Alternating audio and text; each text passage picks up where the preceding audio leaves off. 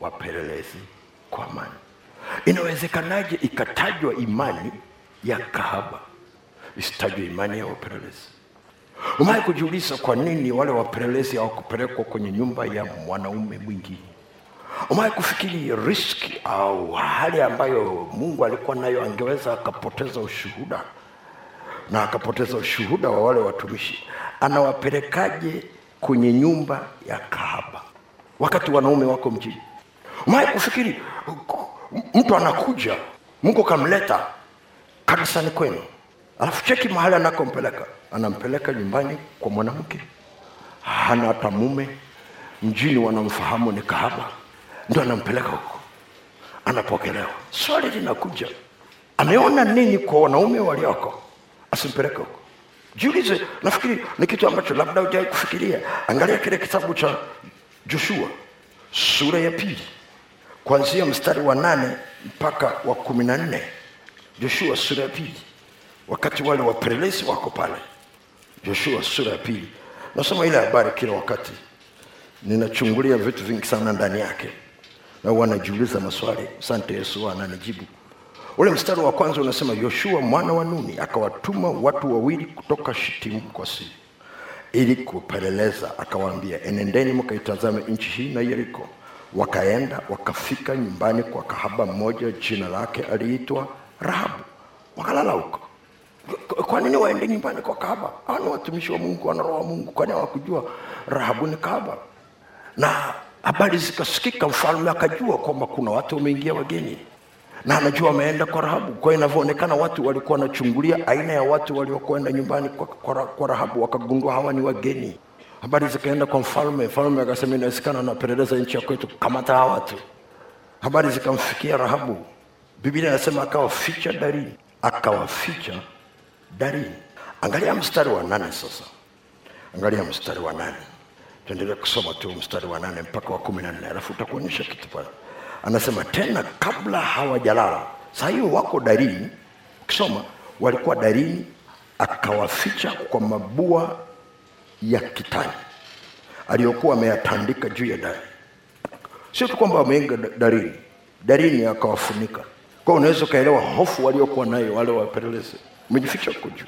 Kabla hawajalala, hana mpango wa kuwateremsha huku chini, kuwatafutia vitanda, akaamua walale kule kule juu, lakini akaamua kwenda kuzungumza nao kabla hawajalala. Mstari wa nane unasema tena, kabla hawajalala akawaendea juu darini, akawaambia wale wanaume, mimi najua ya kuwa Bwana amewapa ninyi nchi hii, na ya kuwa hofu imetuangukia mbele yenu, na ya kuwa wenyeji wote wa nchi wanayoyuka mbele yenu.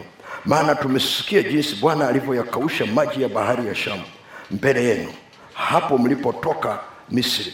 Tena mambo hayo mliyowatendea wafalme wawili wa Waamori waliokuwa huko ng'ambo ya Yordani, yaani Sihoni na Ogu, mliowaangamiza kabisa.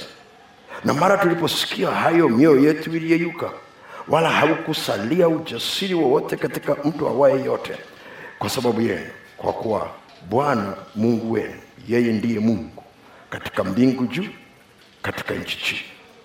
Basi nawasihi niapieni kwa Bwana, kwa kuwa nimewatendea hisani ya kwamba ninyi nanyi mtaitendea hisani nyumba ya baba yangu. Tena nipeni alama ya uaminifu ya kwamba mtawaponya hai baba yangu na mama yangu na ndugu zangu wa wanaume na wanawake na vitu vyote walivyo navyo, na kutuokoa roho zetu na kufa. Angalia sasa wale wanaume walivyoanza kujibu. Wale wanaume wakamwambia, uhai wetu badala ya uhai wenu, ikiwa hamuitangazi habari ya shughuli yetu hii, kisha itakuwa wakati Bwana atakapotupa nchi hii, tutakutendea kwa hisani na uaminifu. Angalia vizuri, au anasema hivi, wakati Bwana atakapotupa nchi hii. Huyu dada anasema hivi, mimi najua, mstari wa nane, ya kuwa Bwana amewapa nchi hii. Hao wapelelezi wanasema wakati Bwana atakapotupa nchi hii. Nani ana imani sasa katikati yao? Rahabu ndio mwenye imani. Wamepata hofu kiasi ambacho hawaamini ya kwamba ile nchi watapewa. Mungu akamtumia Rahabu kahaba kuimarisha imani yao, na unaweza kuona kabisa alivyokuwa anaendelea pale. Anasema hivi, hofu imetuangukia. Hakuna mtu ambaye amebaki hana hofu katika nchi. Kwa nini? Kwa sababu tayari wao wameshaanza kupata hofu kuwaogopa wenyeji wa ile nchi. Mungu anatuma mwanamke kwenda kuzungumza nao kuimarisha imani yao. Anasema kama basi hata amlione hilo sisi tumesikia shuhuda za mungu wenu na kitu alichofanya kwenye bahari na kitu alichowatenda wale wafalme wawili amewataja kwa majina kwa lugha nyingine anatoa ushuhuda wa mambo ambayo mungu amewatendea. Wao walitakiwa watafakari hayo maneno. Maana walikuwepo walitakiwa waone walitakiwa wajue. Wanapoona hofu inakuja wangetafakari mambo makuu ya mungu aliyowatendea. Hata kama mbele ni kugumu kiasi gani walitakiwa kuona huyu mungu kama jana aliwasaidia. Inamaanisha kesho atawasaidia. Kama leo amewasaidia kesho atawasaidia kwa sababu ni yeye yule jana na leo na hata milele lakini hofu ilikuwa imewaingia kiasi ambacho mungu amenyenyua mwanamke kahaba kuwatia moyo kuwaimarisha. Imani yao imetindika kiasi ambacho hawaamini ya kwamba mungu amewapa ile nchi. Yule kahaba anawabadilishia lugha anasema mimi najua. Anasema wengi wamesikia lakini mimi najua. Mungu amewapa nchi kwani na uhakika kitu kinachoenda kutokea ngoja niwahi mapema. Mtakapokuja hapa mtutendee hisani. Mimi na baba yangu na mama yangu na ndugu zangu wa kiume na wa kike na vyote tulivyo navyo. Halafu wale wapelelezi wanasema bwana atakapotupa nchi bwana yesu asifiwe. Sasa swali langu linakuja. Wanaume walikuwa wapi wakati mungu anatafuta kahaba mjini kuimarisha imani ya watumishi wanaume? Hilo ndio swali langu. Unapokuwa na mtumishi ambaye amechoka ame kuna mahali anapita hofu imemzunguka kila kona imani yake imeyumba au imetindika? Na unajua saa ingine sio rahisi sana kwa wanaume kusema mungu aliwapeleka kwa rahabu. Okay alikuwa na sababu za kwake lakini swali linabaki pale pale wanaume walikuwa wapi? Wanaume walikuwa wapi? Biblia inazungumza juu ya mungu kutafuta. Anapotafuta watu hatafuti walio wasafi anatafuta walio tayari. Kumbuka hilo sije ukasahau hatafuti walio wasafi. Anatafuta walio tayari. Alafu anawasafisha. Anawatengeneza. Anawaweka vizuri. Umewahi kufikiria mchungaji wako au mtumishi unayemfahamu? Unafikiri kuanzia januari mpaka disemba imani yake iko juu tu?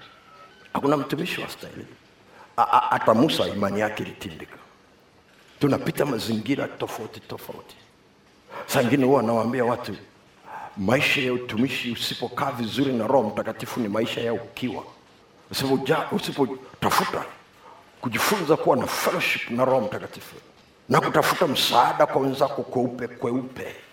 Paulo anasema niombeeni wanaume wachache sana watakwambia niombeeni nenda kwenye kanisa lolote wanaohitaji maombi wengi ni wanawake sio wanaume. Nenda hospitali wanaohitaji msaada kwa ajili ya matibabu wengi ni wanawake wanaume wengi sana wakienda hospitali wamezidiwa. Na si kitu chepesi sana. Ukikitizama roho mtakatifu anatafuta watu natafuta kuzungumza na wanaume ili wawe na utayari. Kwa sababu kuna vitu vingine asingetaka kuzungumza na wakina mama habari za kwetu.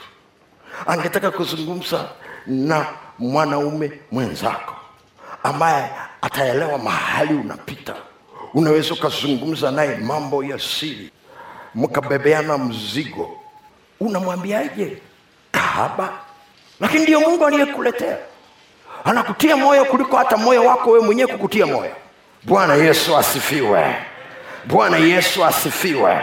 Haleluya haleluya. Mungu anaweza akanyanyua watu usingewategemea. Lakini kuna mazingira ambayo imani yako inapotindika basi hata aseme mtu aja akueleze. Yesu alinyenyuka kumwahi petro mapema.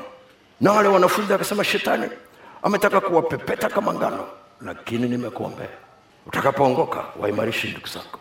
Yesu hakusita kumwambia petro kilichoko mbele kwamba kuna mahali utafika.